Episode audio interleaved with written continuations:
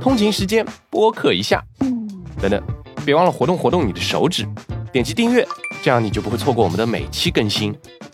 转发分享，独播乐不如众播乐。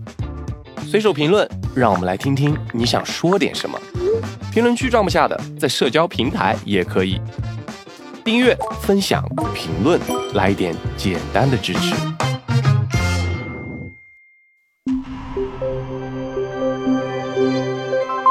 JustPod，各位听众，大家好，欢迎收听这一期的《忽左忽右》，我是陈彦良啊。今天这期节目，我们的嘉宾请来的是刘怡和沙青青两位。我们今天来聊一个和最近的这个国际新闻有关的话题啊，就七十年代日本赤军，也就是阿拉伯赤军的这个领袖人物，或者说是一个符号化的偶像重信房子女士，在前几天正式出狱了，结束了二十二年的这个监禁生涯。我看在这个中文互联网上也制造出了非常大的影响。中信房子作为上个世纪左翼恐怖主义的代表人物吧，尤其是他身兼这种日本赤军领袖和阿拉伯反以事业参与者、巴勒斯坦人的盟友的这个双重身份，把很多的互联网时代的这些后浪们啊，重新拉回了那个血色浪漫的年代。所以今天就集合了两位常驻嘉宾，我们来深入聊聊这个话题。当然，这个日本新左翼派系错综复杂，尤其那个五六七十年代，对吧？山头林立。那赤军运动其实作为其中其实非常小众的一批脱胎于学生群体的激进组织，它获得非常多的一个眼球，主要还是因为他们的暴力色彩尤其浓厚。特别是这个组织的分支里面诞生出了像永田洋子啊，像呃成名于阿拉伯世界的众信房子啊这么一批，哈可以说心狠手辣的年轻女性领导者，好像又给这些小团体在互联网时代的传播涂上了一层传奇色彩。两位可以先来谈谈。比如说，最近看到这个中信房子出狱的这个新闻的直观感受是什么？因为这个新闻出来之后呢，我觉得第一个感想就觉得，今年正好是几个事件的呃一个纪念日嘛，今年也是那个浅间山庄事件的五十周年的这样一个日子，所以说你回头来看的话，就是说这个时代真的是过去了，而且也尤其是看到。中信房子他从监狱里出来之后，这样一个状态，让他在出来的时候的一个露天的一个记者的一个发布会上，当时也讲到，就说这个事情已经过去五十年了。虽然如此，但是我还是对相关的受害人表示一个抱歉或者一个歉意。嗯，但是呢，他在语带保留，后面又讲了一句话，大概意思就是说，但是呢，我也想指出，就是说，希望大众也不要光信警察方面的说法，对吧？这个世界没有这么简单。所以说，你两者之间你就能看出来，他毕竟还是当时一个过激派干将的这样一个底色还是在的。虽然过去了五十年，虽然他已经在牢里坐了这么长时间，而且生过几场大病，然后在他身上似乎还是能看到当年那个什么激情燃烧岁月的一些痕迹吧。所以说，这是一个蛮有象征性的一个事情啊。但是他有一点，我觉得非常。有意思的是，因为自从他两千年以后宣布日本赤军解散，然后他自己也坐牢了，然后他这个人物呢，就像一个被标记在日本战后历史上的一个活的化石。他在之后的在他牢狱当中的这二十年，似乎在这个日本社会已经消失了。这一个左翼的这样一个火热的这样一个年代已经过去了。然后他的初一呢，似乎就给人种感觉啊，这个化石突然又回到了人们的视野当中去，似乎又提醒了大家哦，战后日本有过这样一段时间。放在当下来看的话，是一个蛮微妙的这样一种环境，然后也是给人一种非常奇怪的这种感觉。嗯，那刘一，因为刚好在二零一七年，就是我大概是第二次或者第三次去黎巴嫩的时候，当时就基于一种猎奇嘛。我说我想去找找，就众信房子，还有这些日本的左翼活动家在黎巴嫩留下的这些印记。当时还真的找到了一些跟巴勒斯坦人的这些政治组织还有真主党有关的，就一些人就带我去看了一下，离这个贝鲁特美国大学很近的这个哈姆拉区的，据说是。重信房子当年他们这几个日本人住过的公寓就在其中的某一栋，然后到了二零一八年，刚好我在北京就接待来访的日本的一位左翼历史学家和田春树，嗯，和田也是非常著名的这个。社会活动家，就除了是一位研究中国、日本和朝鲜就三国关系史的历史学者之外，他还参与过一九七零年代营救金大中的这个社会活动，包括在后来就是日本和朝鲜的这个交往，乃至就是一九九五年很著名的，就是关于慰安妇和侵略问题的这个河野谈话。就河野谈话的契机就是这个和田春树教授就领衔一批社会名流给日本政府写了一封公开信，就说要求日本政府回应。二战中的历史罪行问题，所以后来有了这个河野谈话。所以就是他在日本也是很活跃的社会活动家。当时就聊完他的关于日俄战争史的那本书之后，我请他吃了一顿饭。然后吃饭的时候就比较放松，就聊了一下他自己年轻时候的这种经历。然后聊着聊着，他自己参加这个左翼社会运动的这些经历，聊着聊着就聊到了这个赤军派的这个活动。然后我就顺便就问了一下，我说：“哎，我专门去看过这个跟重信房子这些人有关的啊，黎巴嫩的一些社区啊，还见到了一些跟他们有交集的人。”然后就问这个。和田先生他是怎么看待就这些活动的？然后和田先生也跟我聊了一下他早年时代的就是参加左翼社运的经历，包括他对赤军派的这些看法。然后很有意思的就是说，就在前几天，就五月三十号，二零二二年的五月三十号，就正是这个一九七二年的。特拉维夫卢德机场扫射事件的五十周年纪念日，然后在参与这个扫射活动的三个日本的赤军派武装人员当中，就有一个就今天还活着，就是冈本公三。而且冈本公三从一九八五年开始就一直居住在贝鲁特，虽然就是我也一直很想找到他去拜访他，但是没有能够如愿。但是他是确实一直生活在贝鲁特，就受到黎巴嫩真主党还有巴勒斯坦的这个人民抵抗阵线，还有一些巴勒斯坦的这个武装组织一直在资助他。然后在二零二二年的这个五月三十一号，为了纪念卢德机场事件五十周年，就是在黎巴嫩还举行了一个规模不太大的庆祝活动。然后冈本公森还在这个活动上就露面了，就导致。以色列驻日本的大使就很愤怒地发了一条推特，说：“哎，为什么重信房子这种人出狱了，又还有好多人欢迎他？为什么冈本公三这种人还能？”堂而皇之的搞什么庆祝活动？你们日本人到底什么价值观？大概就是这个意思。就由此看来，就一方面可能，即使是对于像和田春树老先生这样经历过那个呃六十年代和七十年代左翼社运的当事人来说，这些事也离得比较远了。他今天去看待这个问题的价值观，跟他青年时代是肯定不一样。但是对于像黎巴嫩这样一个就是始终在跟巴勒斯坦就以色列问题夹杂被裹挟着的这个国家来说，好像这又是一个从未远去的这种往事。因为巴勒斯坦和以色列之间的这种复杂的矛盾关系没有得到疏解，所以就是像冈本公三这样的一个历史人物，依然可以被作为一种武装抵抗的这种象征。被这些巴勒斯坦人给抬出来，然后加以纪念，包括这个巴勒斯坦人就在五月三十一号的这个纪念活动当中又重申，冈本公三只要在世一天，巴勒斯坦人民会一直养着他，一直养到死。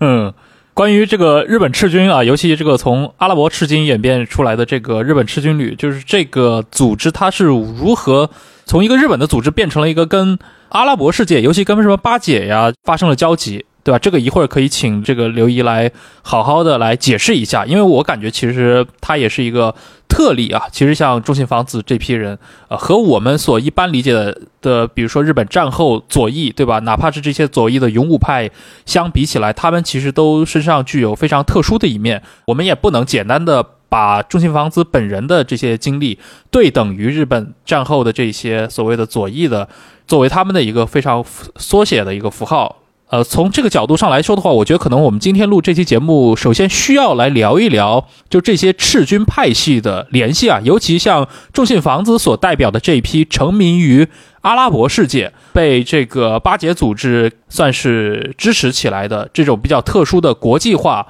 日本左派，和过去的这些日本左派，乃至于和战后日本。发生的这些新左翼的这些变化之间的这样的一个联系，所以可能先需要两位对我们的听众进行一个背景的铺陈。是因为讲到无论是日本赤军还是联合赤军，或者是那个共产同的赤军派，嗯实际上都是一个很复杂的一个传承的这样一个关系。而且实际上我们都知道，任何国家地区的左翼阵营都有一个特色，就是山头林立，派系众多。我觉得哪里都一样，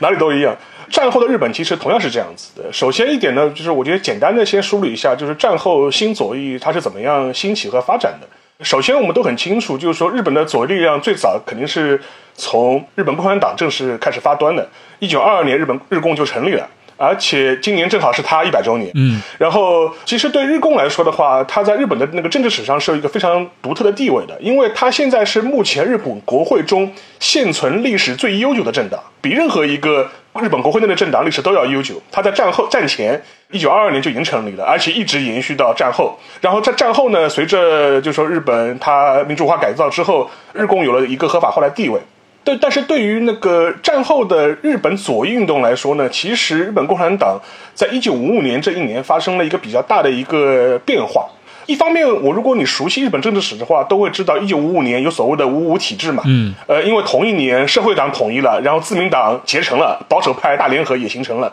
但是，呃，在这个两件事情发生之前，在一九五五年的一月份的时候，其实日共也发生了一次比较大的变化。日共它发表了一个正式的一个公告，或者是一个纲领性的一个文件，翻译过来的名字大概叫“党的统一与其他民主势力的团结”。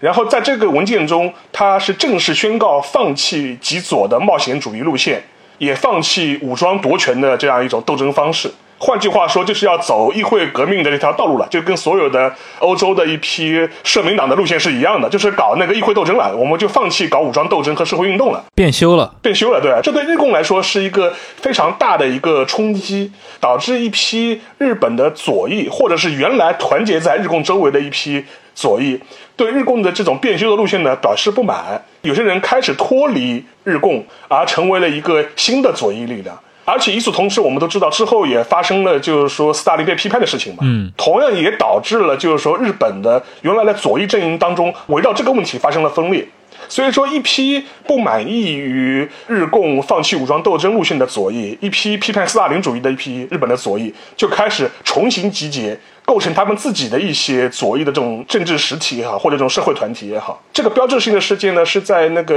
一九五八年底的时候，当时一批呃日本的左翼领袖吧，他们集结成了一个政治组织，叫那个共产主义者同盟。后来也被简称为这个共产同，他们呢有两个宗旨，一方面是批判日共的官僚主义，一方面是批判日共的家长制作风，也就是斯大林斯大林主义嘛。所以说这一套东西本身的话，就成为一个新的一个左翼的一个政治力量。但是呢，它跟日共不一样，它不是一个严格意义上的一个党的这样一种组织，它也没有一个中央集权式的这样一个决策的一个制度，更多像是一个松散的这样一种左翼的这种联盟。在之后的，在一九五九年到一九六零年第一次安保斗争过过程中呢，也发挥了比较大的力量，有集结了一大批，甚至到现在都还活着的一批左翼的一些干将。这个可能是最早的一个日本新左的一个比较标志性的一个事件和一个发端了。呃，然后的话，到了呃六十年代，我们都知道，因为第一次那个安保斗争。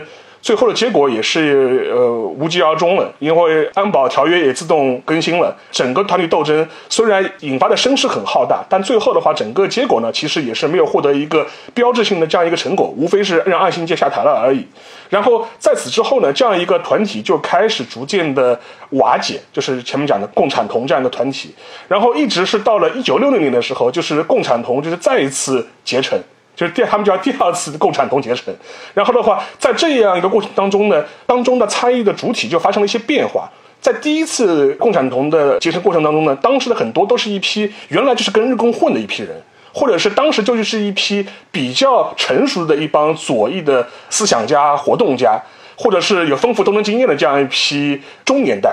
然后到了一九六六年这一次第二次共产同结成的时候呢，参与者大部分都是在读的大学生。其中就有一些我们非常熟悉的人了，就就比如说那个中信房子，其实他也是当时就参与在里面的。嗯当时还有一个就非常有名的，就是共产同赤军派的一个创建人，就是岩见孝也，当时也是学生。当时他是那个关西的嘛，关西的大学大学生，然后那个中信房子他是明治大学的，所以说这样一批以激进学生为主导的第二次共产同就结成了。在此之后，我们很熟悉的一些，比如说共产同赤军派。日本赤军、联合赤军都可以追溯到这第二次共产同联盟这样一个结成，然后他们这批人都是从第二次结成的共产同开始发枝散叶，然后后面就形形成了一个一个的一个左派组织，其中也包括呃赤军派以及日本赤军和后以及后面的联合赤军，都是可以有这样一个传承上的这样一个渊源。嗯当然到了一九六八年、六九年的时候，当时。他们内部就发生了一次比较大的斗争，就共产党内部，当时就是和我前面提到的以营建孝业为主的，他们叫共产同赤军派，内部发动了一次夺权，然后这次夺权的结果就导致赤军派就跟共产党的决策层发生了分裂，然后赤军派就逐渐独立，成为了一个激激进派的学生武斗的这样一个左翼的一个派别。嗯，对，所以这个整个的这个赤军运动的一个兴起，我们可以理解为这个战后的日本新左翼中间的一个变种啊，就是尤其是中间的这些所谓的激进学生，呃，他们的一个这样的一个变体。刘怡，你对刚刚这个话题你有什么补充的吗？呃，我记得我二零一八年问那个和田春树老先生，我说就是既然你是一个这么热心的这个社会活动家，而且就是因为那天他的夫人也在，他说他的夫人是从大学时代就参加过日共的老党员，所以我就问他，既然说你的夫人是参加过日共的这个老党员，你年纪还比他大几岁，你对这些社会运动等等，就这些又这么热心，你为什么没有参加这个日共？结果他就告诉我说，其实他是从一九五四年前后，他在读中学的时候就参加了就一系列这种社会运动，但是他说他那个时候就有一个感觉，日共在五十年代后期和六十年代初就显示出一种就派系林立的这种迹象。他就说，当时日共当中的这个所感派，然后就流亡到中国嘛。他看日共发的那些宣传品上，就动不动就有，哎，这个在莫斯科苏共开了一个什么会议，说了一个什么事儿。然后另一方面嘛，流亡到中国的这个所感派又印各种小册子，印了之后拿回日本去发放，然后又说啊，中国的同志怎么怎么说，怎么怎么样，他就特别烦这个。今天你说苏联同志怎么讲，他说哎中国同志怎么讲，那你自己怎么想呢？他就觉得这个很烦，然后他就不愿意参加。另外呢，就是和田春树先生还跟我讲了一个很有意思的东西，他说日本左翼的这种社运，除了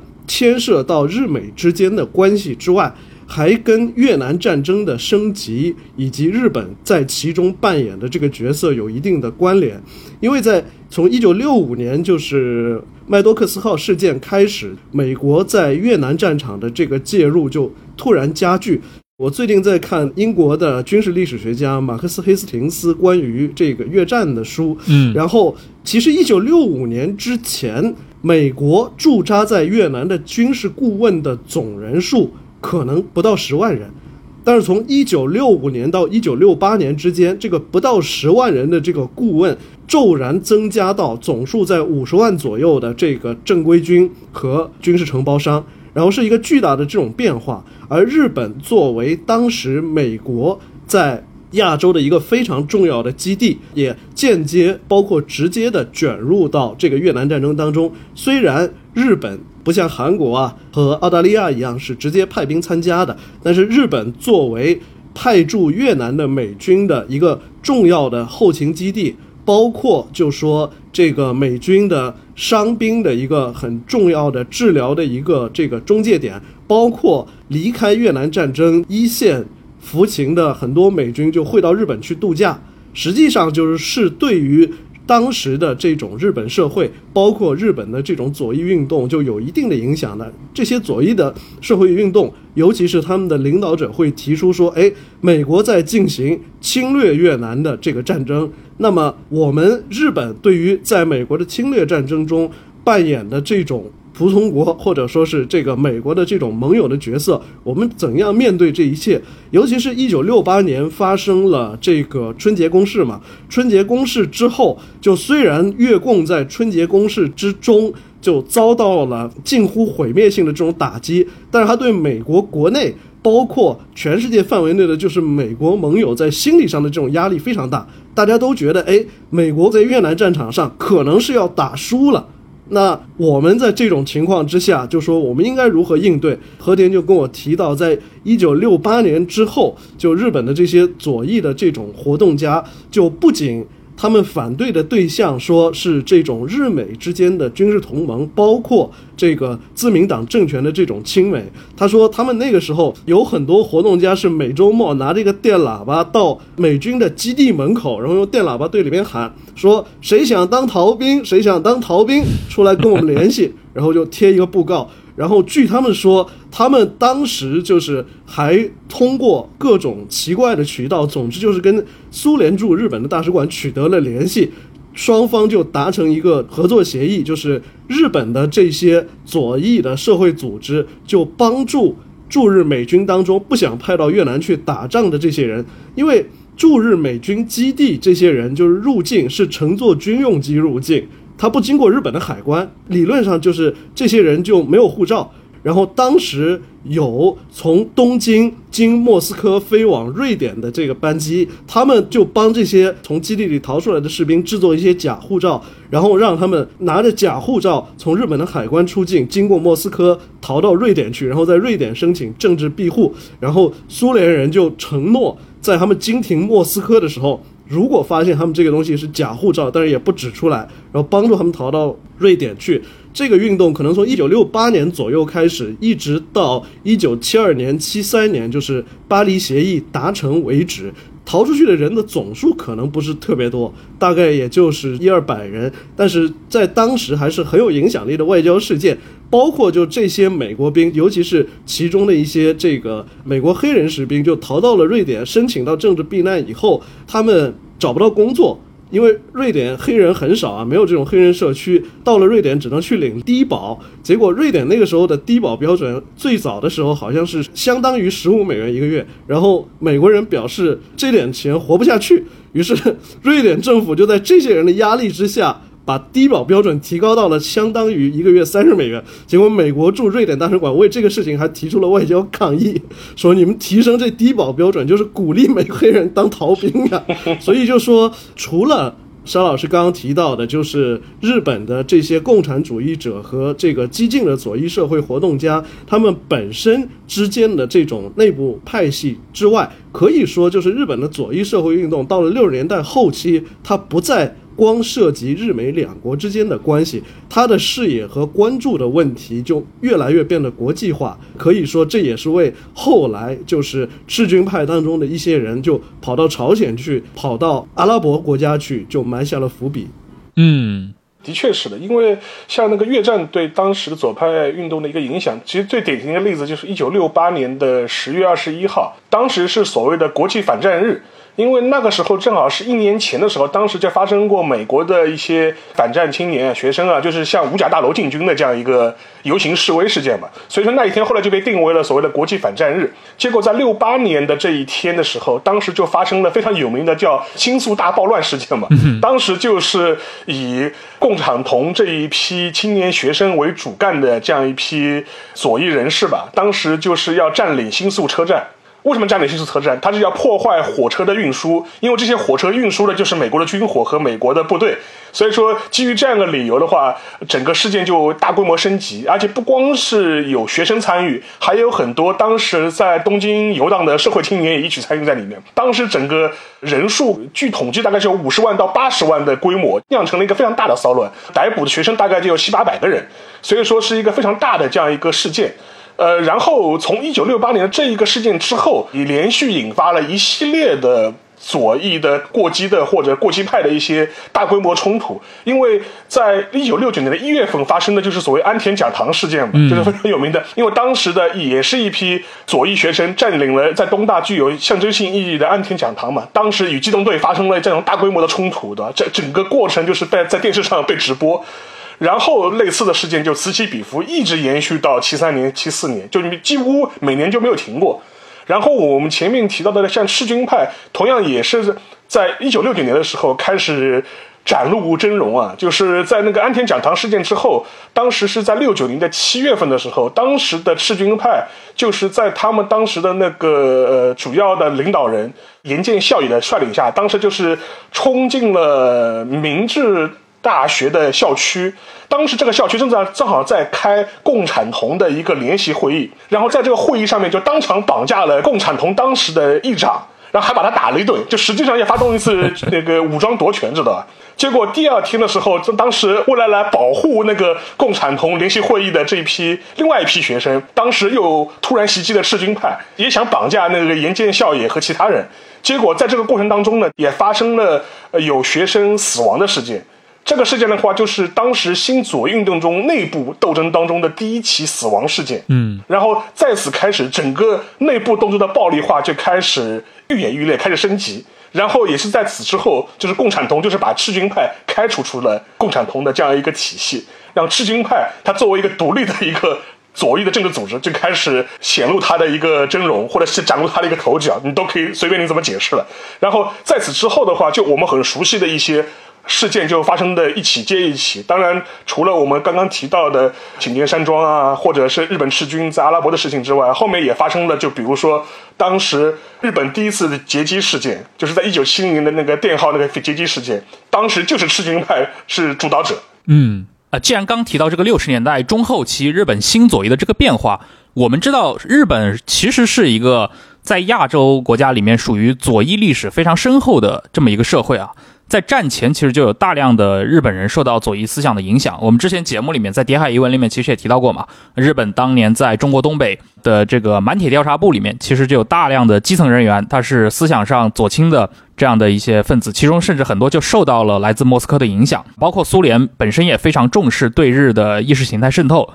直到其实像苏联解体以后，对吧？还发生过，比如最著名的一个事件，九二年，当时一百岁高龄的日共名誉主席野坂参三。被宣布开除出日共党籍，主要就是因为他的苏联间谍身份曝光了。包括像五十年代、六十年代，还有一批呃日共成员流亡中国。所以，其实，在日本左翼内部，传统上我们可以理解为是非常注重对东亚大陆的这个交流啊，对北京、对莫斯科。但是到六十年代末，这一批。由学生左翼这批学生可能都是出生在战后的这批学生左翼所组织起来的新左翼活动，似乎在这个思想潮流上更贴合当时的一个全球左翼的风潮。他们开始与欧洲的左翼、中东的左翼遥相呼应。就这里面似乎体现出来，就是日本左翼团体内部的这个代际差异啊。就是新的这批年轻左翼团体和上一辈的这个老左翼团体，包括跟老日共的这批人，好像在思想渊源，包括这个立场上，已经出现了很明显的这个分化。这方面，沙老师能不能来展开讲一讲？就跟我们前面提到的，就是说，在一九五八年第一次共产通它结成的时候，当时的一些参与者本身的话，整个个他的年龄层。和他的经历跟六十年代这一批人就有非常大的一个区别，嗯，而且对于他们五十年代这一批新左翼的一批斗士啊，或者是干将来说，他们当时的一个很大的一个理由是说，为什么在苏联发生了斯大林这样的一个事件？所以说，这也解释了为什么当时那么有那么一批日本的一些左翼人士，他会。甚至跑到中国来，然后在中国受中国的一些影响。其实他肯定就觉得一个红旗倒下了嘛，那另外一个红旗竖起来了，或多或少是有这样一种心理在。另外一点的话，就是说到了六十年代的时候，这一批新左翼的人士，他们的整个年龄层跟五十年代发生了比较大的变化。另外一点的话，其实也毋庸讳言，整个六十年代，尤其是六六年以后，国际革命的形势也发生了一个比较大的变化。而且一方面是西方社会自己内部的它的一些社会矛盾的积累，尤其是越战的这样一个催演。另外一方面的话，也我们也可以知道，就是说是由于中国内部发生了一些相关事情之后，其实它的影响也是在辐射整个世界，包括日本在内的一些西方国家同样是受到这样的一些影响。所以说，受到中国发生一些事情的鼓舞，当时的这一批青年，尤其是以在校大学生为主的这样一批青年革命者，他们又为自己构建出了另外一幅革命的图景。这个图景本身的话，又是一种自己起来闹革命的这种感觉，而且他们的革命对象往往反而是他们的左翼的前辈。至于当时的日共本身，其实已经变成了一个被他们鄙视和抛弃的对象。而且另外一方面，其实对日共也很有劲，就说是从六十年代开始，日共反而是会比较主张对这些左翼的过激派，或者是他们称之为武斗派，要采取一个比较强硬的镇压的这样一种手段。这个很奇怪，因为我看过一些就是日本老的警察官僚的一些。回忆录或者一些说法，他们觉得一方面的话，自民党会觉得他们下手太软啊，就是不敢就下狠手。嗯，但另外一方面的话，日共也会批评他们在纵容和煽动过激派做一些事情，你们就是要败坏我们日共的名声。所以说，这样一个整个一个政治格局就变得非常的微妙。左翼阵营内部的话，产生了一种新旧代际之间的这种斗争，而且这种斗争的话，又会以世界革命的名义或者是幌子来。爆发出来，嗯，而且实际上面对于像我们前面提到的像赤军派这样一批非常激进的过激的这样一批日本的青年革命者，他们的革命理想是非常远大的。就跟前面刘毅提到的，他们当时喊的口号或者是他们的革命图景，已经不仅仅是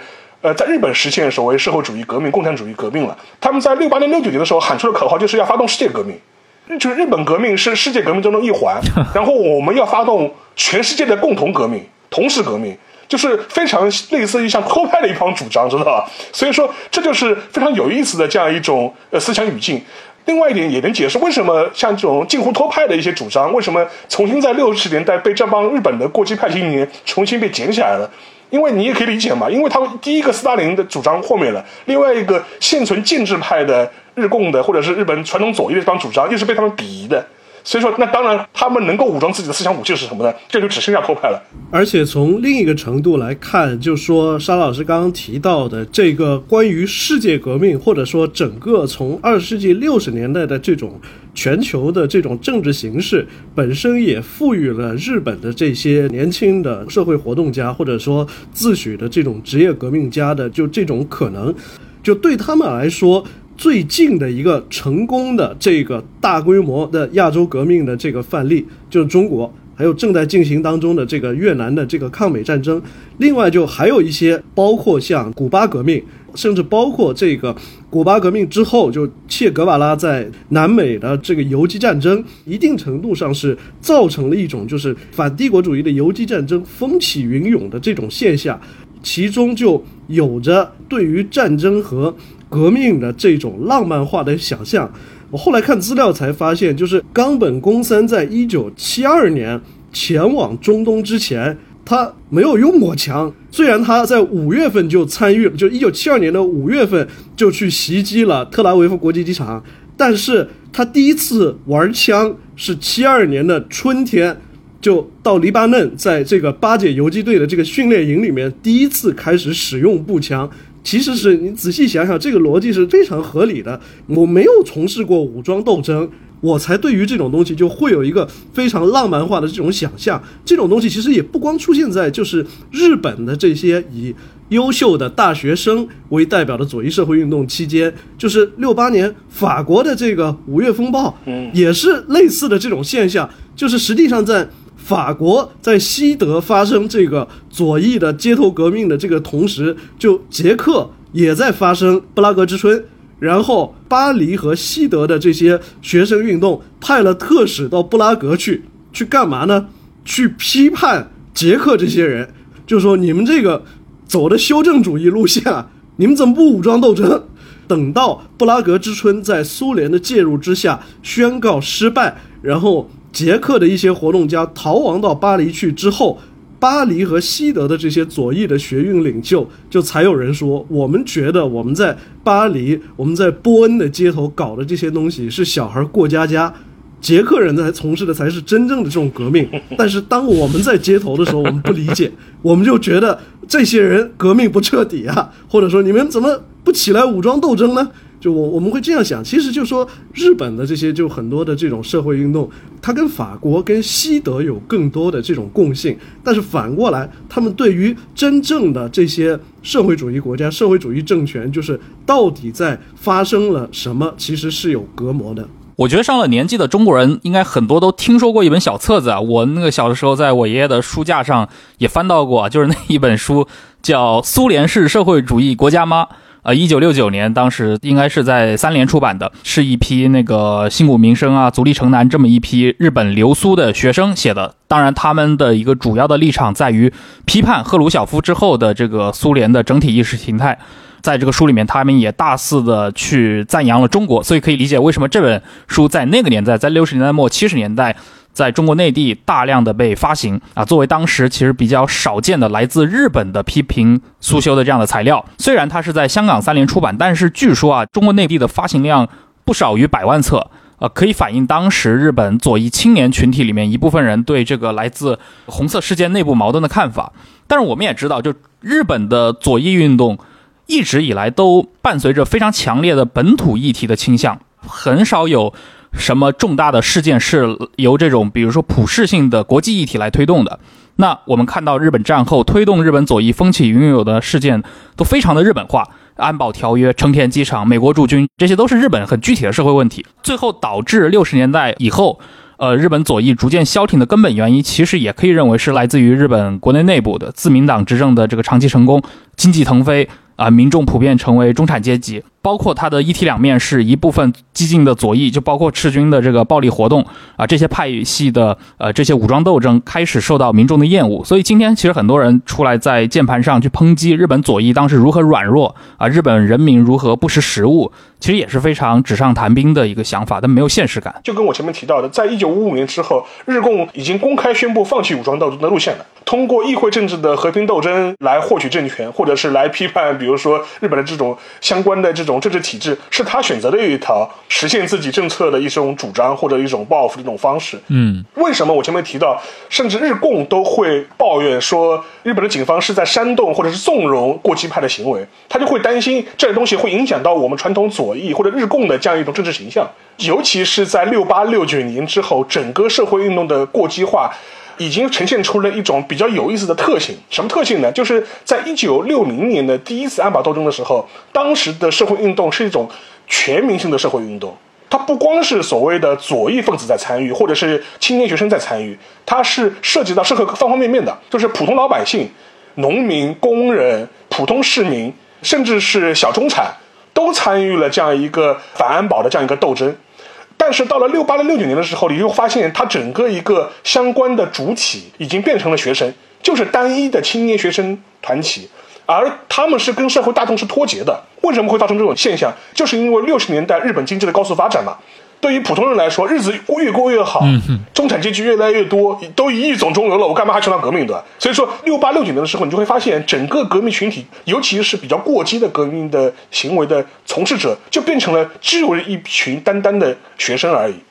社会主流大众其实跟他们已经脱节了，而且也甚至也不关心，也不参与他们的一些行为，甚至也会认为啊，就是你们这帮学生在胡闹，而且甚至有一些比较有意思的行为，就比如说当时在东京大学，我们刚刚提到的安全讲堂斗争的前后，当时全共斗的啊，当时日本全国的大学搞是让相关的学生运动，当时到到什么程度呢？甚至要批判当时的很多大学的教授，包括像丸山真男这样一批有左翼倾向的这样一批民主派的教授，也成。为被批斗的对象，这个你就能看出来两代之这种代际差和青年学生跟当时社会日本社会主流的一种偏差，其实在这个地方已经体现出来了。嗯，和田春树的个人经历，其实一定程度上能反映沙老师刚刚说的那个问题。我问过和田，我说你为什么要参加反越战的运动？他说好简单啊，就是他说。我虽然就是对政治有一点兴趣，但是我本身还是一个这个学术研究者。他说，这个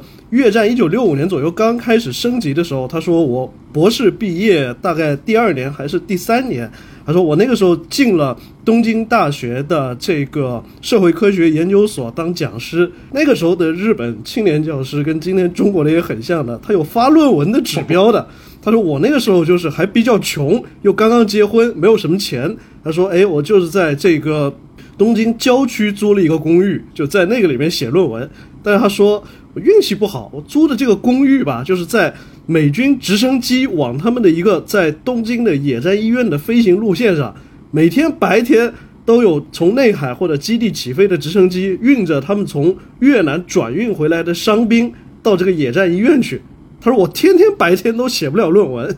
整个白天就直升机不停，他说：“我觉得这件事情好烦呀。”那我后来就想，那是不是只要越战不打了，我就能接着写论文了？所以我要参加这个反越战的这个运动。包括他说当时也是被警视厅跟踪、警告啊等等，就是这些。但他说，就是在那个过程当中，就在那几年，随着越战这个美越谈判的这个展开，渐渐的这种尘埃落定。另一方面，就是他应该比重信房子这些人，他是四十年代出生人，就年龄还要稍微大一点。人到了这种中年，尤其是他的这种事业轨迹，包括他的这种价值观比较稳定之后，恰恰就是说，和田春树作为一个学者兼啊社会活动家。把他的注意力从这种反战，包括这种日本的社会革命，逐渐转向亚洲的民主化运动，差不多就是也是在六十年代后期到七十年代初这个阶段。到了七十年代初，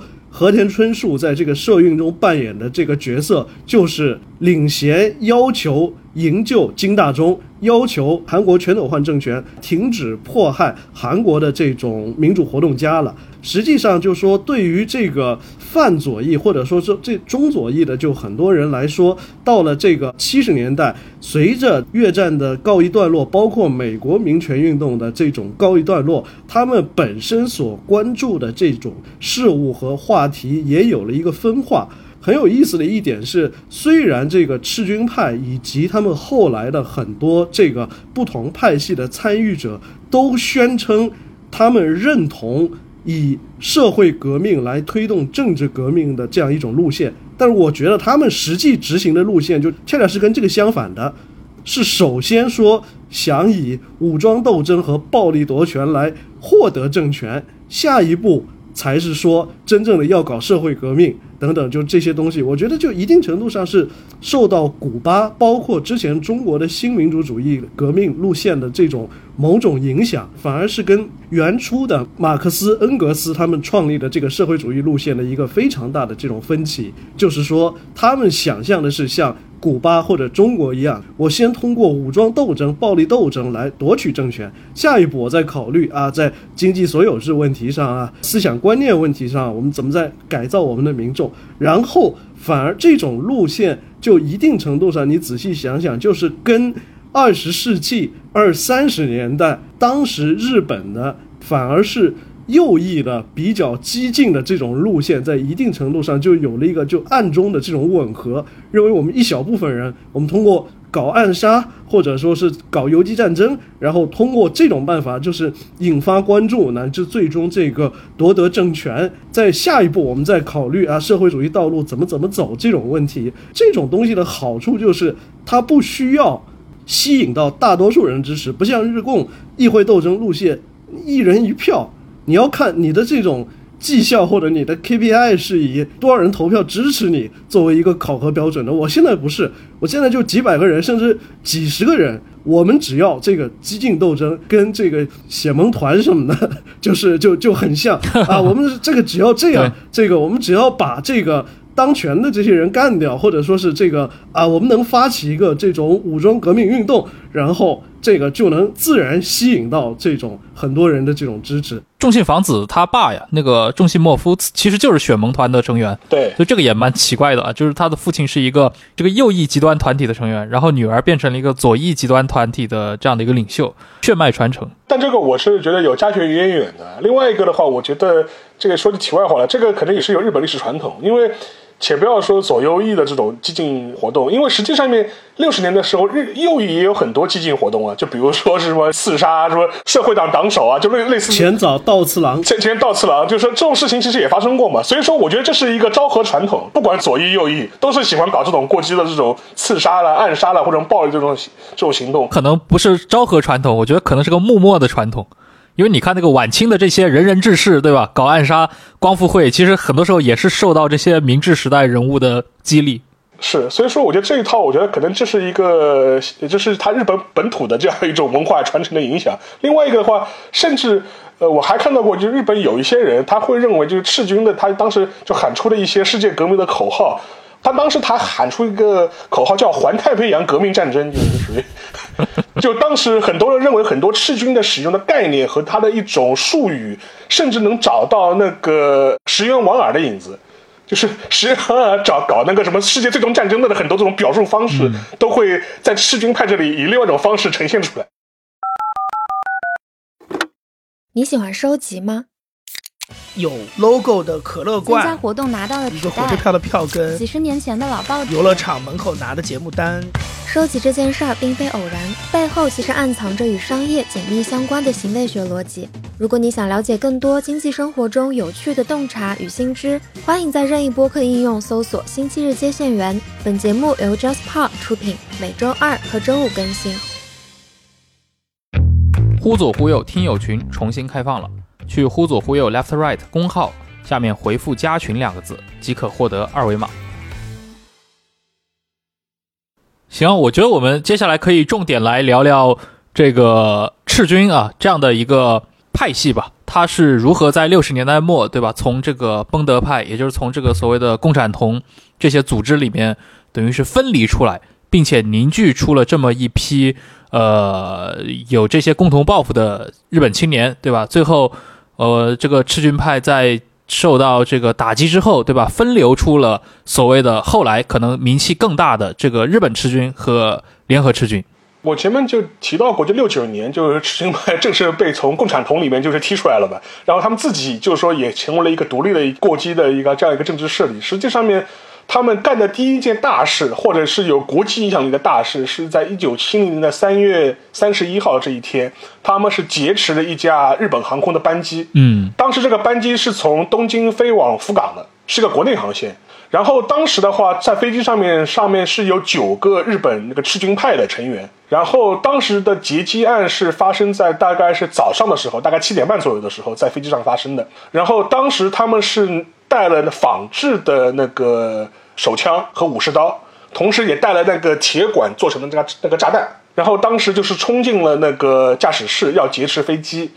然后当时他们喊出的口号就是要把这个飞机开往平壤，就飞到那个朝鲜平壤去。说他们的最终目的是先飞到平壤落地，然后再从平壤去古巴，然后需要学习古巴人民的先进的游击战的这种斗争经验。然后当时的时候，整个过程是发生的非常突然，而且实际上面这是日本历史上第一次劫机事件。嗯所以说，呃，整个过程就弄得非常的曲折。因为一开始的时候，当时他们提出来要飞往平壤的时候，当时的机长和那个副机长当时就说。我们不了解平壤的那个那个飞行情况，这是个国内航班，我们也没有平壤的这个地图，而且油料也不够，所以当时就说服了这批赤军派的劫机犯，说我们要在福冈落地加油，等于是他们是一直飞到了福冈，然后在福冈加了油，然后另外的时候，当时日本的警方和日本的官方当时就曾经是希望在福冈把他们扣住，但是呢，由于当时的赤军派的这批呃劫机犯就是枪调比较吓人，然后架势也比较吓人，迫于这种人质的安全问题呢，当时就是同意了当时他们起飞，然后整个事情在后面就变得非常的诡异。因为这个飞机实际上当时已经飞过了那个三八线，都已经飞到了那个朝鲜的领空，已经在平壤上空附近了。然后突然有个油腾的转向，就往南飞，在首尔边上的金浦机场着陆了。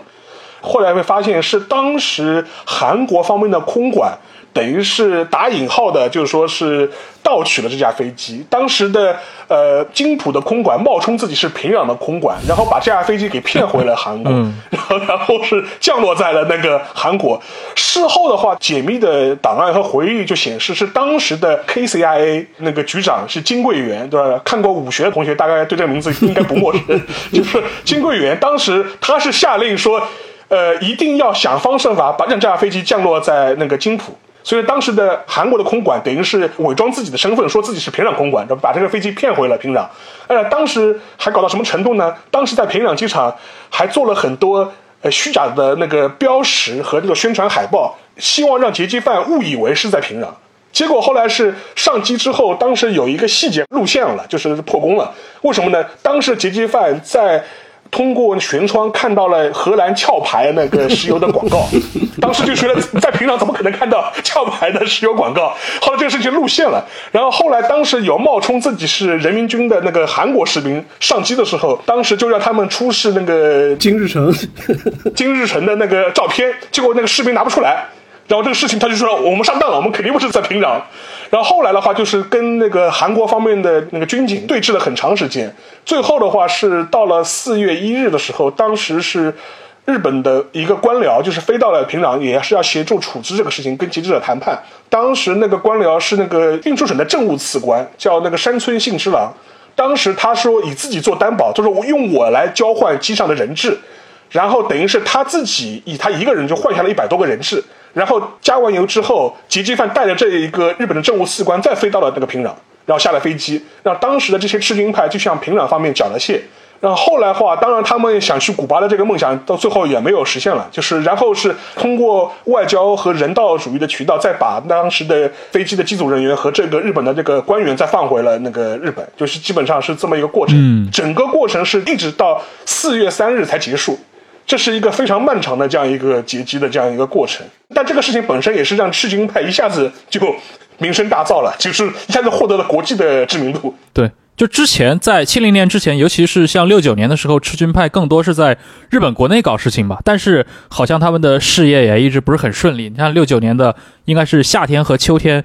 就是他们自称的那种所谓的，比如大阪战争、东京战争，对吧？后来发生了那个大菩萨岭事件，对，基本上你可以认为他们的这个主力其实是很大一部分是被瓦解了，或者说受到了对这个来自这个铁拳的镇压。对，哎，那要不接下来可以让刘姨来讲一讲，就是日本的这些，比如说左翼和赤军派的这个运动，它是怎么跟比如说阿拉伯世界，尤其跟这个像巴结组织发生了联系的？因为在我们看来，实在是一个八竿子打不着的，对吧？两拨人。就像我们之前聊阿富汗的时候，我就提到，如果不是阿富汗的这些年轻大学生精英来到了一九六八年、一九六九年的这种埃及，他们也不可能吸收到像赛义德·库特布这样的这种激进革命理论家的思想，继而把他带到阿富汗。其实，日本的这些赤军派的社会活动家跟阿拉伯。世界跟阿拉伯国家产生交集，也是跟这个历史背景有非常大的这种关联的。因为一九六七年发生了一个重要的事件，就是六月战争，或者叫第三次中东战争。嗯，它的一个很重要的结果，除了说以色列大获全胜，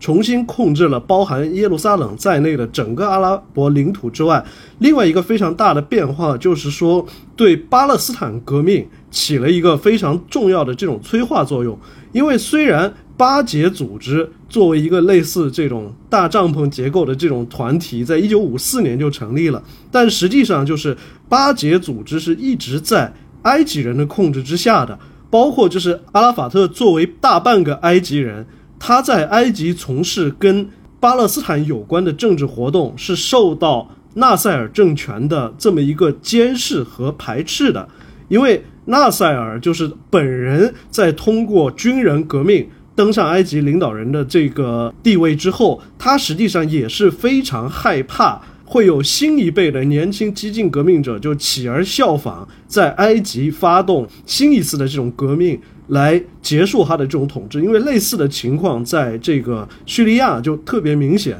所以就说对于这些巴勒斯坦人的活动，这个纳赛尔干了两件事。第一，就是要把巴勒斯坦人反对以色列的活动纳入到整个阿拉伯世界跟以色列的总体战争当中。所以，就是在一九六七年之前，你是不太容易听到说巴勒斯坦人反对以色列入侵这样的说法的。嗯，都是阿拉伯世界对于以色列的这样一种反对，这样一个办法。另外，就是他虽然纳赛尔支持成立巴勒斯坦解放运动。尤其是允许巴勒斯坦解放运动在六十年代在埃及控制下的这个加沙地带活动，但是对于这个巴解组织的领导层，包括他们能进行的活动的范围，埃及是有严格的限制的。但是，一九六七年的战争改变了一切，阿拉伯国家联盟在一九六七年战争当中就遭遇惨败。第一个就是促成了巴勒斯坦人的觉醒，就像阿拉法特这样的人，他会认为说。埃及人试图把我们的这个反对以色列的这个事业就窃取掉，变成他们的事业，干特别糟。就是我们要反对埃及人的这个路线。另外一个就是这个一九六七年战争，就是确实意味着以像埃及这样的这种国家政权为主体的反对以色列的这个正规战争的消失，随后就是游击战的崛起。所以在一九六七年战争就是结束之后，一九六八年就发生了一件重要的事情，就是约旦河西岸的卡麦勒战斗。这次战斗我把它称之为巴勒斯坦的普天堡之战。就是包括巴解组织内部，实际上是存在法塔赫和其他派别之间竞争的。法塔赫为自己赢得世界声望的一个事件，就是1968年的卡麦勒战斗，在约旦河西岸一个叫卡麦勒的村庄，那个地方是法塔赫的一个游击队训练营。然后以色列军队越境进入约旦，攻击了这个训练营。法塔赫其实事先得到了以色列要入侵的情报，但是他们没有选择跟以色列人正面交锋。而是放弃了这个村庄，在以色列军队撤出这个村庄的时候，袭击了以色列军队的后卫部队，打死了二十六个以色列士兵，然后可能巴勒斯坦人自己可能伤亡有两百多人，但是这是一九六七年之后阿拉伯人的武装第一次在跟以色列的正规军的交手当中取得的一点成果。从此之后，阿拉法特和法塔赫。在整个阿拉伯世界就受到了非常高的关注度，所以我说他是巴勒斯坦的普天堡之战，然后一下子就使他获得了非常高的这个赞誉。但是巴解组织还是存在这么一个问题，就是说这个法塔赫的埃及色彩太深，但是在当时的巴解组织内部还存在另一个派别，就是解放巴勒斯坦人民阵线，简称巴人阵。然后巴人阵的这个领导人是这个乔治哈巴什，然后他就是反对阿拉法特的这种，就是在埃及的帮助之下，就是建立游击队营地，然后从事对以色列人的这种战争。他的想法是，我们巴勒斯坦人的反侵略运动要取得胜利，就要把战线延伸到。犹太人居住的地方和有犹太人影响的这种地方去，所以就是巴人正是发明了一个新的路线，就是搞劫机。就一九六八年很重要的一个事件，就是巴人政的一个女性的革命家叫莱拉哈利德，她在美国总统尼克森在洛杉矶的犹太复国主义者运动年会上发表演讲的这一天，劫持了美国环球航空公司从。意大利飞到以色列去的八四零号班机，随后在无线电里面跟以色列空管通话，要求以色列空管把这架飞机的无线电呼号改成“自由巴勒斯坦人民”，然后要求飞行员开着这架飞机在以色列上空绕了一圈，还专门到海法上空去绕了一绕，因为莱拉哈里德出生在海法。最后把这架飞机劫持到了大马士革，然后第二年在。八四零号航班事件快满一周年的那一天，巴人政策划了一个更有规模的事件。他们打算在一天之内同时劫持三架跟以色列有关的飞机，制造一个巨大的这个世界性事件。为此，就是当时巴解组织已经跟约旦政府就达成了一个协议，就是约旦政府允许这些人在。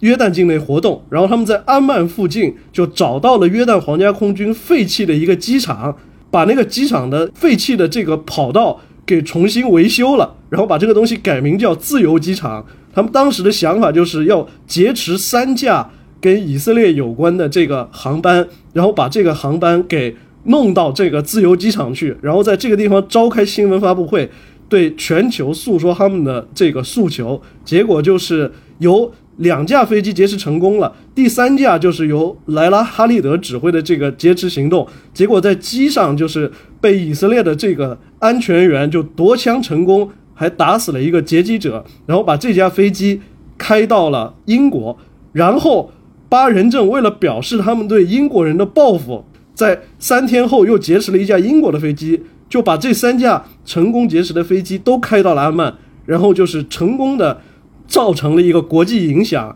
与此同时，巴人政还在约旦就秘密的试图发动约旦革命，准备推翻侯赛因国王政权。结果就在一九七零年就造成了这个黑九月事件，就是侯赛因国王被迫对他境内的这些巴勒斯坦人开火。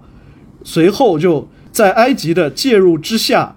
巴勒斯坦的这些游击队跟约旦政府就是重新达成妥协，他们从约旦撤出，转移到黎巴嫩去。然后就在一九七零年黑九月事件之后不久，就是调停完巴勒斯坦游击队跟约旦政府的冲突不久，纳赛尔就去世了。随后就是埃及的总统就萨达特就开始筹划第四次中东战争，也就是一九七三年的十月战争。但是就说在筹划和准备这次过程的这个大概三年左右的这个时间里，就等于说是埃及在反以色列的这个共同事业当中就处于一个静默的状态，反而是巴人政从约旦撤出转移到黎巴嫩之后变得更加活跃了。为什么呢？因为之前这巴勒斯坦的这些游击队，包括这个莱拉哈利德这些劫机者，他们的这些活动跟黎巴嫩有非常大的这种关联。然后包括黎巴嫩政府当时就是因为一九六七年之后有大量巴勒斯坦难民的这种涌入，对于这些人的活动持容忍的状态，结果导致以色列政府非常愤怒，就派出飞机、派出空军轰炸了贝鲁特国际机场。炸掉了黎巴嫩的国家航空公司中东航空的十三架客机，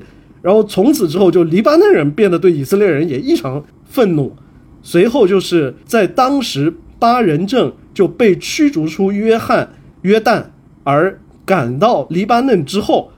他们急于制造一两起就是更大的这种事件来维持他们在全世界范围之内的这种影响力，而刚好约旦政权。在处于后纳赛尔时代的这种静默状态，又给予了这种巴人政的这种活动与可能性。因为在纳赛尔在调停巴人政跟这个约旦政府之间的冲突的时候，就曾经对。巴解组织下属的各个武装就要求说，就是你们不要搞这些事儿。就说你们虽然搞的这些事情影响很大，但是全球范围内都觉得你们是恐怖分子。这些事儿就是所起的这些影响都是负面的。但纳赛尔死了，然后萨达特处于静默状态，又使得他们就是把一九六八年到一九七零年之间很活跃的那些劫机事件就重新搞一搞，就又使得他们获得了这种动力，而。他们的这种劫机活动，实际上是给日本的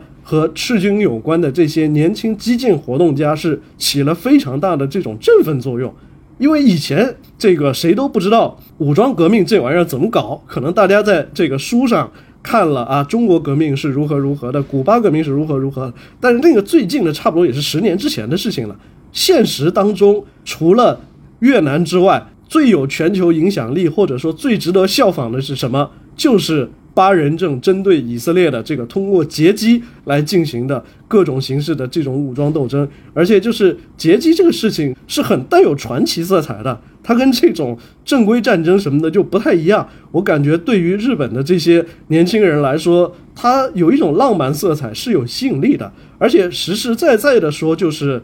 巴人政当时他们搞的这个针对以色列或者。支持以色列的欧美国家的这些袭击事件，我感觉就是这个套路非常成熟。他们每一次几乎都是以罗马为中转站，把武器运到飞机上去，搞了十几次，每一次还都成功。意大利人就是从来不检讨一下，就说这为什么每一次劫机者都是在罗马把人和这个东西运上去，所以就相对而言，它在技术上是就不太有难度的。但问题就在于之前。巴勒斯坦人更多的是让这些本国人或者黎巴嫩人这些有黎巴嫩护照的这样一些他们的这种支持者去从事这个活动，但是慢慢的，他你这种事儿干多了以后，欧美国家的这些机场也对于这些黎巴嫩人或者说是这个中东地区来的阿拉伯人呢，他的这种安检措施等等，这样就强化了，然后他们就换了一个思路，就说那能不能让一个非阿拉伯人或者说亚洲人来干这个事儿？而日本赤军派人士跟他们的这种接洽，就无形中解决了这个问题。所以，就是日本的这些属于赤军派别的这些年轻人，就开辟了一整条完整的这个从受训到参与武武装活动的这个路线。先飞到黎巴嫩去，在巴人镇，在当地的这个训练营接受使用手榴弹和自动步枪的这样一些训练。然后回到日本，然后取到欧洲，在欧洲的这个某个地方接受任务。这些航班一般都从欧洲起飞，然后在中途完成这个截击任务。我是从后来的一些亲历者，包括冈本公三他们留下的这些记录来看，有很多实际的截击的参与者其实是本着这种秘密行动的这种原则。他们是没有跟这些巴勒斯坦的巴人政的领导者就是直接有过交往的，包括这个冈本公三就提出说，他只负责接受指令。他这个七二年的春天飞到贝鲁特去，然后在黎巴嫩就接受了这个训练，但是那个时候并没有人告诉他要他去干嘛，就等他回到了日本，又从日本飞到法兰克福去，然后在法兰克福才有人发布命令给他，就是通知你的任务是截击。工具人 对，除了像这个众信房子，就这些，就是少数几个领导人，他们是真的加入了八人阵的这个组织，包括长期住在贝鲁特，然后这个起了阿拉伯语的这种化名，参与了这些行动的策划之外，有像那个卢德机场事件的三个的直接的执行者，他们对于这个。行动的这是到底是怎么策划的等等，就这些是完全不清楚的。所以就说反过来，这也印证了，就说重信房子这个人在这些行动当中，确实是就是起到了非常重要的主脑的作用。嗯，就刚刘怡说到了那个莱拉哈里德，这传奇女性啊，这其实应该是今年四月份吧，在中信房子出狱之前，他就已经。他现在应该是在约旦的那个安曼嘛，他就已经对重信房子的即将出狱表示过祝贺了。这两位女性，对吧？这个一个已经七十八岁了，一个七十六岁，对吧？一直活跃到今天。然后刚提到的，像莱拉哈里德，他在六十年代末一直到七零年组织的那一场场劫机事件反复成功，这个也是也是那个年代可能比较特殊的这样的一个现象。我们其实提到像卢德机场的这样的一些具体的。这样的一些事件，包括中间造成了非常大的伤亡，这个也是后来他们包括日本赤军，对吧？卷入了这样的事件之后，在国际上呃变得声名狼藉，被视为恐怖组织的一个很重要的一个原因啊。但是好像我们也看到，同时代其实他们在国内的一些别的统治，对吧？同样从赤军派里面分化出来的，像联合赤军，也几乎在同时都在七二年制造了骇人听闻的。这个浅间山庄事件，而且他们的这种所谓骇人听闻的手段还不太一样，它不是以那种对平民制造恐怖著称，是变成了就我们比较熟悉的这个内部大清洗的这种套路啊。就是赤军派的这种血腥，为什么在七十年代初的话，突然一下子就变成了好像制造出了一个一个的事故，而且是不同的团体在不同的环境下都会走向一个恐怖主义的这样的形式呢？就是一个，我觉得是。就是像赤军派，或者是像日本赤军、中心房子这批人，他浪迹海外，其实有一个很大的因素，就是前面提到的，因为他在国内呢面临一个比较高压的一个打压的或者一个镇压的这样一种环境，所以说某种程程度上来说，当时他们赤军派的，比如说我们前面提到的领导人了，他们叫议长了，他后在一九七零年其实他也也被捕了，然后的话他一直是被关到了八十年代末才被放出来。所以，对当时的赤军派来说，他们就面临一个抉择，就是你革命方向怎么办，对吧？你国就是你既没有群众基础，又面临相关的国内的像警视厅或者是政权的一些直接的压力，在这个情况之下，你要做什么样的抉择？所以说，他们当时想出了一个办法嘛，就可能是化整为零，然后浪迹国际。所以说是这么一个选择。到了七二年的那个请柬山庄的这个事情之后，实际上面你可以把它视为。他们这一批过激派最后的一个挣扎，因为实际上面所谓的联合赤军啊，就是它的概念是什么？就是联合联，它它就是所谓的联合，这两派，一派就是原来的赤军派的一部分人，这批人可能没有能够成功的浪迹到海外去，无论是去朝鲜还是去 还是去中东，被留在中央苏区的人，对对对对对对对，被留在那个日本国内的人，然后他们另外一派是当时的另外一个的一个新左翼的一个派别。叫那个日共左派，等于是他们这两股的几乎是走到末路的两个过激派，等于是整合在了一起。他们呢，很多嗯面临了一个组织内部的一个斗争。这种斗争的话，既有在当时的高压环境之下，他们内部的一种不信任，更何况本来就是两个左翼派系重新整合的这样一个结果。所以说，在集结的过程当中，就发生了很多内部的这种厮杀。当时其实说实话，你听上去联合赤军似乎是一个很威武的名字，但实际上面这批人也不过是二十八个人。嗯，对。然后双方的话就是会发生了很多互相的这种争权的这样一种呃博弈，同时呢，他们也会对彼此的这种政治出身、这种政治立场坚定与否产生很大的怀疑。当然，他们会就会要求相关的人士有展开批评和自我批评了。但他这种批评和自我批评是一种非常残酷的一种整肃的方式，就导致个结果就是他们内部之间互相杀杀来杀去，知道所以说到了那个七二年的浅间山庄，就是到七二年两月份的时候，这个事情的话，其实是已经是一个最后的一个末路，或者是最后的一个悲歌式的这样一种结束。所以说，对当时的日本的就警视厅这方面来说。看待这个事情本身的话，实际上事后来看，很多人都会认为当时的警视厅或者是警察厅实际上是有意放大了浅间山庄这个事件。按道理来说的话，如果当时的围住浅间山庄的这样一批警方采取一个比较决绝的态度的话，整个时间不会拖得这么长，不会拖成一个超过一个礼拜，然后变成一个日本举国上下电视上的一个收视爆棚的这样一个。类似于像个真人秀似的这样一个新闻事件，对，因为对当时的呃那个警方来说，他就是希望通过这种方式，这当然是有的人认为啊，就是认为警方就是希望通过这种方式，把这批过激派最丑恶的一面展现在日本民众面前。一看，你看看他们内部互相的这种自相残杀，同时还要绑架这种民间人士作为人质。然后最后是迎来这么个结果，所以说对于当时的日本警方来说，实际上面是采取了一个比较保守的态度来处理这样一个人质绑架的事件。所以说整个过程的话，就说你事后站在这个角度来看的话，你可以把它视为一个过激派最后的一个挽歌和最后的一个现场。然后在此之后的话，实际上面几年山庄事件的落幕，也实际上也是象征的这样一个过激左派整个一个。高潮的过去，嗯，也是一个最后的一个能够留在历史坐标上的这样一个事件。而且浅间山庄事件的那个围绕它的这个电视直播啊什么的一系列的媒体关注，其实还有一个副产品嘛，就是那个日清拉面呀，对，日清杯面、日清方便面，它的彻底流行，对吧？也是这个警察在休息的时候吃这个日清杯面的这个镜头被一遍遍的播放，呃，从此日清变成了一个大品牌。对，是的。哎，我们是不是可以做这样的一个判断，就是其实？赤军派啊，无论是早期的赤军派，还是后来的这个日本赤军和联合赤军，其实从来就没有在日本国内形成过一个比较大的所谓的群众基础。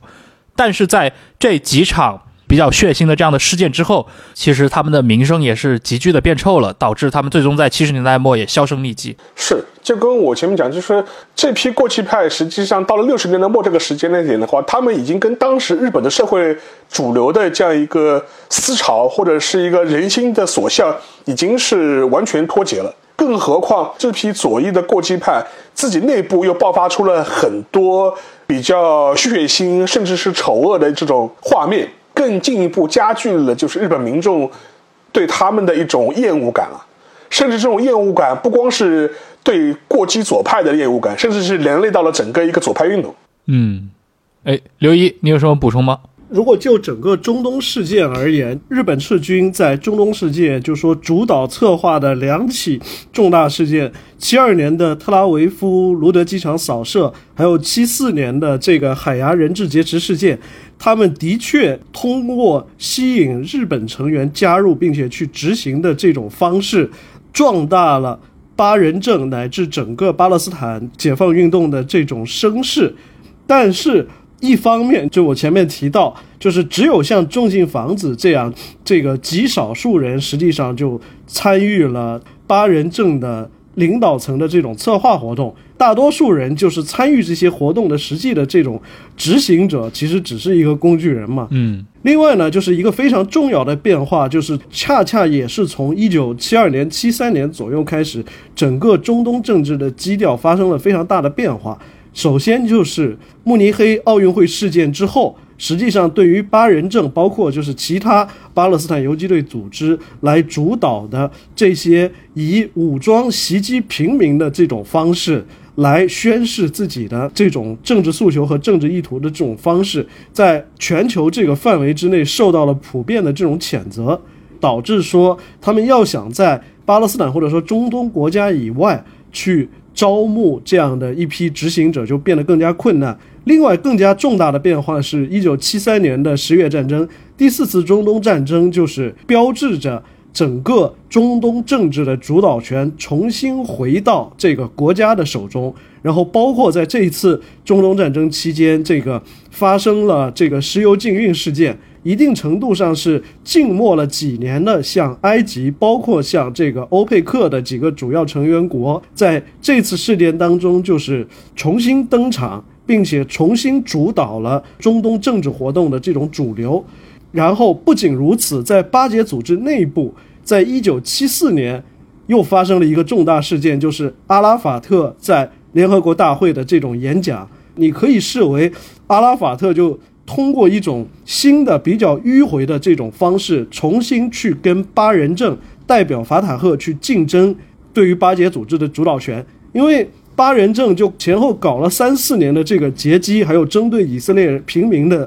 这种袭击活动，一方面在全球范围之内可以说是臭名昭著，但是另一方面，在这个巴解组织的这种内部，对于法塔赫形成了一个压力。对于法塔赫来说，实际上他是通过两条路线形成了对巴人政的抗衡。首先就是进一步深入的介入了黎巴嫩的这个国内政治。所以就有了一九七五年这个黎巴嫩内战的爆发。另一个就是不得不说，就是阿拉法特后来成为巴勒斯坦的领导人，不仅是因为他是一个武装抵抗者，而且他是非常有权术手腕的政治家。在一九七三年的十月战争之后，阿拉法特实际上是在巴勒斯坦的这些本土的革命家当中第一个提出了说可以接受。就是以一九六七年战争之前的这种实控线为巴勒斯坦国界，与以色列并存巴以两国方案的这样一个诉求。因为在一九六九年有一次很著名的阿拉伯国家联盟的喀土穆会议上，实际上就说提出了阿拉伯国家在跟以色列打交道时候的这个三不原则：第一，不接触；第二，不建交；第三，不准谈任何领土问题。就是这个原则，实际上在很长一段时间之内，对于很多阿拉伯国家来说，是一个跟以色列打交道的这种禁令。但是联合国一定程度上就是为了避免，就是说这个禁令使得巴以的这种冲突永久化，后来才出台了安理会二四二号决议。而阿拉法特是第一个突破了这个三不原则，就提出：第一，可以接受两国方案；第二，可以以一九六七年战争之间的实控线作为国界。接受在约旦河西岸和加沙地带这部分领土上建立一个比较小的巴勒斯坦国的这样一个诉求，并且在七三年到七四年之间进行了一系列跟以色列这个政府和非官方代表的这个外交活动，最后就促成了一九七四年阿拉法特在联合国大会上的亮相。虽然就是这种巴以和解的势头，就随着一九七五年黎巴嫩内战的爆发而变得不复存在。但是阿拉法特作为巴勒斯坦人民的唯一 one and only 这种代表的形象，包括他在巴解组织内部的这种领导权，实际上在一九七四年之后就永久性的奠定了。在那之后，从一九七四年一直到一九八七年，巴勒斯坦人第一次大起义之间，就阿拉法特作为巴勒斯坦人的象征和领导者的地位没有办法再被撼动。那么在这种情况下，就是这个。巴人政进行的这些个人的恐怖主义和袭击活动，实际上已经无助于巴人政在巴解组织内部乃至整个巴勒斯坦人的群体中间这种影响力的上升。所以就等于说是从一九七四年前后开始，虽然巴人政一直存在到现在，并且就是说这个在巴解组织内部还有一定的这种影响力。但是他们取代法塔赫成为巴解组织内部最大势力的这种努力，实际上在一九七四年之后就变得完全没有意义了。嗯，啊，就是我可以插一句，因为有一个比较有意思的一个一个插曲，当时我前面提到的，就是浅间山庄这个事件的当时的最高负责人，就是当时的警察厅长官后藤田正晴，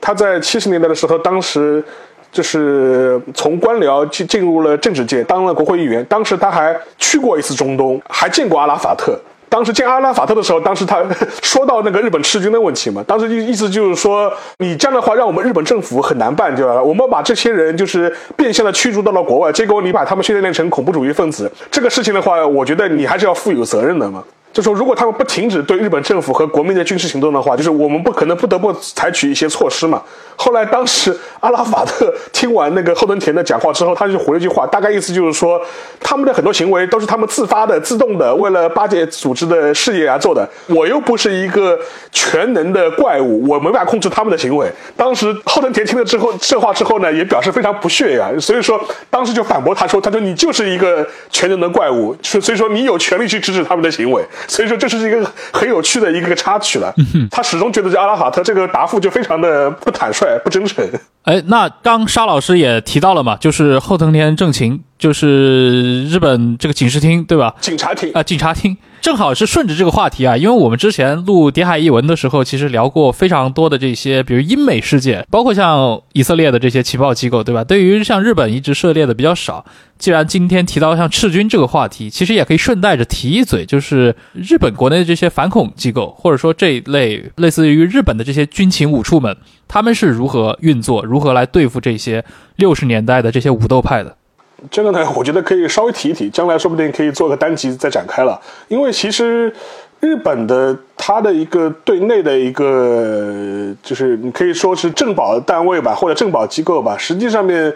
你是可以追溯到就是战前的的特高科传统的，但是因为战争的关系呢，特高科代表一个法西斯军国时代的这样一个非常大的一个阴影，肯定是被取缔了嘛。所以说，对于日本战后的相关的机构组建来说，就会受到很大的掣肘。成立一个类似特高的这样一个机构呢，似乎与战后的整个社会呢气氛呢不太相符，而且非常容易招骂。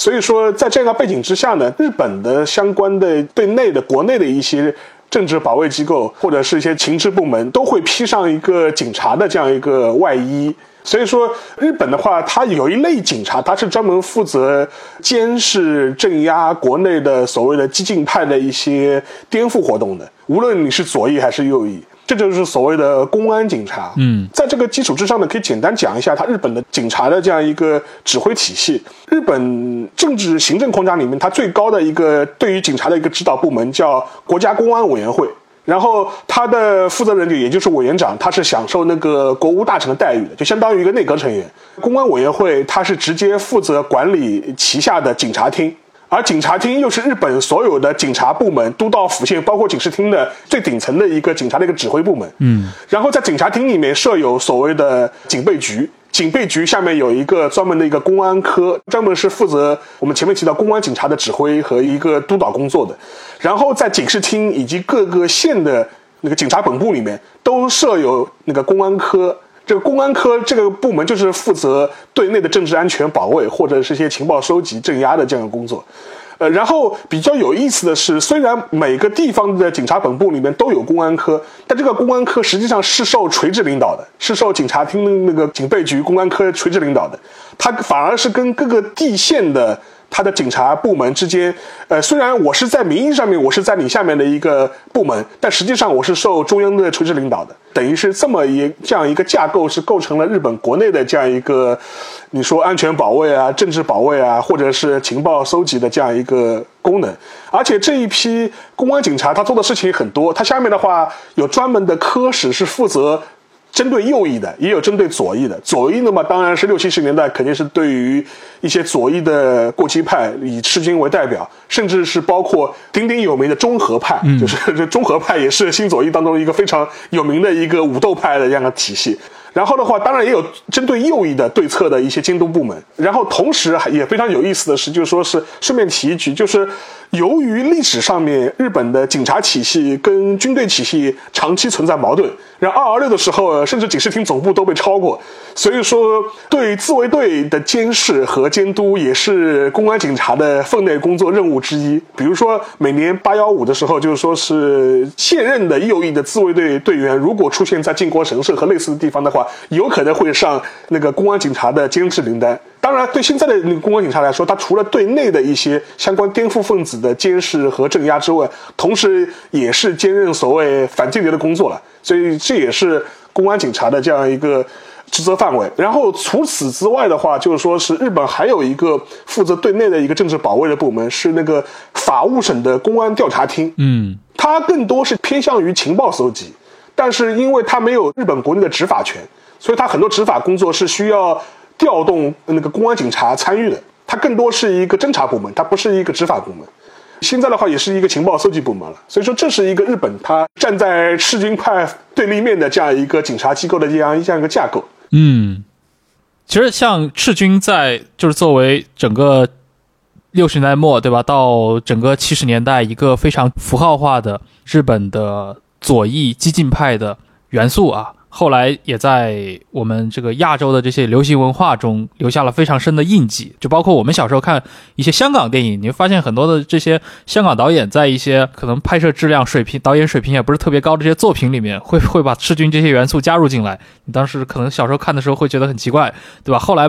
慢慢接触多了，像更多的一些日本作品，比如说像更多的一些动画之后，也会发现，其实像赤军，包括像全宫斗，像六十年代左翼的这些元素，多多少少都会隐隐约约出现在这些呃文艺作品里面。这块的话，因为之前像沙老师，你是写过书的嘛，去研究这个日本的这个政治跟动画，包括跟这个文艺作品中间的这种投射关系，对吧？我觉得这块的话，其实两位也可以都来谈一谈赤军作为一种文化遗产，它是如何留下来的。其实我之前在书里面提过，就是说最有意思的是那个押井守嘛。嗯押井守我们都知道是个日本非常非常有名的一个导演，当然他拍最有名的电影是那个《攻壳机动队》嘛。攻壳和攻壳这个也是也是有对吧？啊，哦，我是壳派的，我是壳派的，攻壳机动队。然后他八十年代时候做过一个非常奇怪的一个企划，叫那个人狼。嗯然后他们也拍过动画片，当然他八十年代的时候也拍过真人的电影，当时叫《红眼睛》。当时他就做了一个战后的架空史，他就是假想，就是说日本当时整个二战的时候，他是站在了美国这一边，然后被德国打败了，然后日本被德国占领了，然后就变成了一个非常奇古怪的一个，就是战后昭和变成了一个德化的这样一个文化。但是实际上面它是一个架空的设定，但它描述的过程就还是跟战后的历史基本上是如出一辙的，甚至是提到了很多六十年代的一些社会运动，尤其是左翼的一些大规模的暴力化的一些学生运动。嗯所以当里面的话，就有很多关于影射赤军派或者是过激左翼的一些社会运动，就比如说。所谓城市游击战，然后在群众集会当中丢燃烧瓶、扔炸弹，然后跟警方打得死去活来，就类似的这种情况，就是里面拍的非常多。所以说，我觉得这些东西的话，都是在那个押金手的作品里面有很多的体现嘛，也反映出他们这一代人对当时那个年代的一些时代记忆。而且押井守他自己作为一个呃学生时代非常向往学生运动的人呢，其实尤其是到了八十年代、九十年代以后，在回顾这段历史的时候，他也有一种自我的一种嘲讽的这种味道也非常重。也是把很多的这种东西也融入他他的作品里面。其实除了我前面提到的像人狼或者是红眼睛这样的东西之外，还有一部他拍了一个科幻主题的一个一个机器人动画嘛，就《机动警察》。它在里面其实虽然是一个机器人动画，但它里面它放了很多日本战后史的梗。当中其实它也有大量的片段是对当时六七十年代左翼阵营内部的很多纷争啊，或者是派系斗争的一种嘲讽，所以在在他的作品里面可以体现的非常明显。嗯还有一个谈到相关的一些文艺作品的话，除了当时王晶拍过一些非常莫名其妙的一些港片，对吧？会把以赤赤军为主角之外，我还推荐一部漫画吧，大家可以去找找看，就是那个川口开志，然后他画过一套漫画叫中文翻译叫《革命情迷》，嗯。就是描述了他当时作为一个女大学生如何参与到类似我们前面讲到的新宿大暴乱、安田讲堂攻防战，以至于最后浪迹中东变成了一个恐怖主义女首领的这样一个过程，把她设定成了那个女主角。这个漫画它还是有自己的百科的，是是，看起来还是一个，就就它还不不是那种非常偏门的漫画。当然川口开志他是属于一个中间偏右的立场了。嗯所以当时他刻意设定了两个对互相映照的男女角色，女主角就是中华幸子，另外一个男主角是一个建制内的体制派，他就觉得我要做体制内的这种当政治家。我要当一个主流的自民党的政治家，一个是要搞革命，设定成了一个互相映衬的角色。就有点《阿甘正传》那个味道，对吧？呃 是的，然后这个我那一次请这个和田春树吃饭的时候，我最后问他的这个问题就是说，作为这个六十年代左翼社运的这个亲历者是怎么看这个赤军派和日本赤军的活动的？他当时做了一个很好的总结，我觉得就是说也可以用来描述和归纳。这个赤军派包括日本赤军的一系列活动的影响，嗯他说，首先应该肯定他们自以为自己在日本还有包括朝鲜、阿拉伯世界的活动，代表的是被压迫者对帝国主义国际秩序的一种反抗，但是就说，因为他们把这个手段指向了手无寸铁的这种平民，所以就导致全世界范围之内，除了说使这种暴力活动的风气更加泛滥之外，他们这全世界这个范围之内无法得到一般民众的这种支持，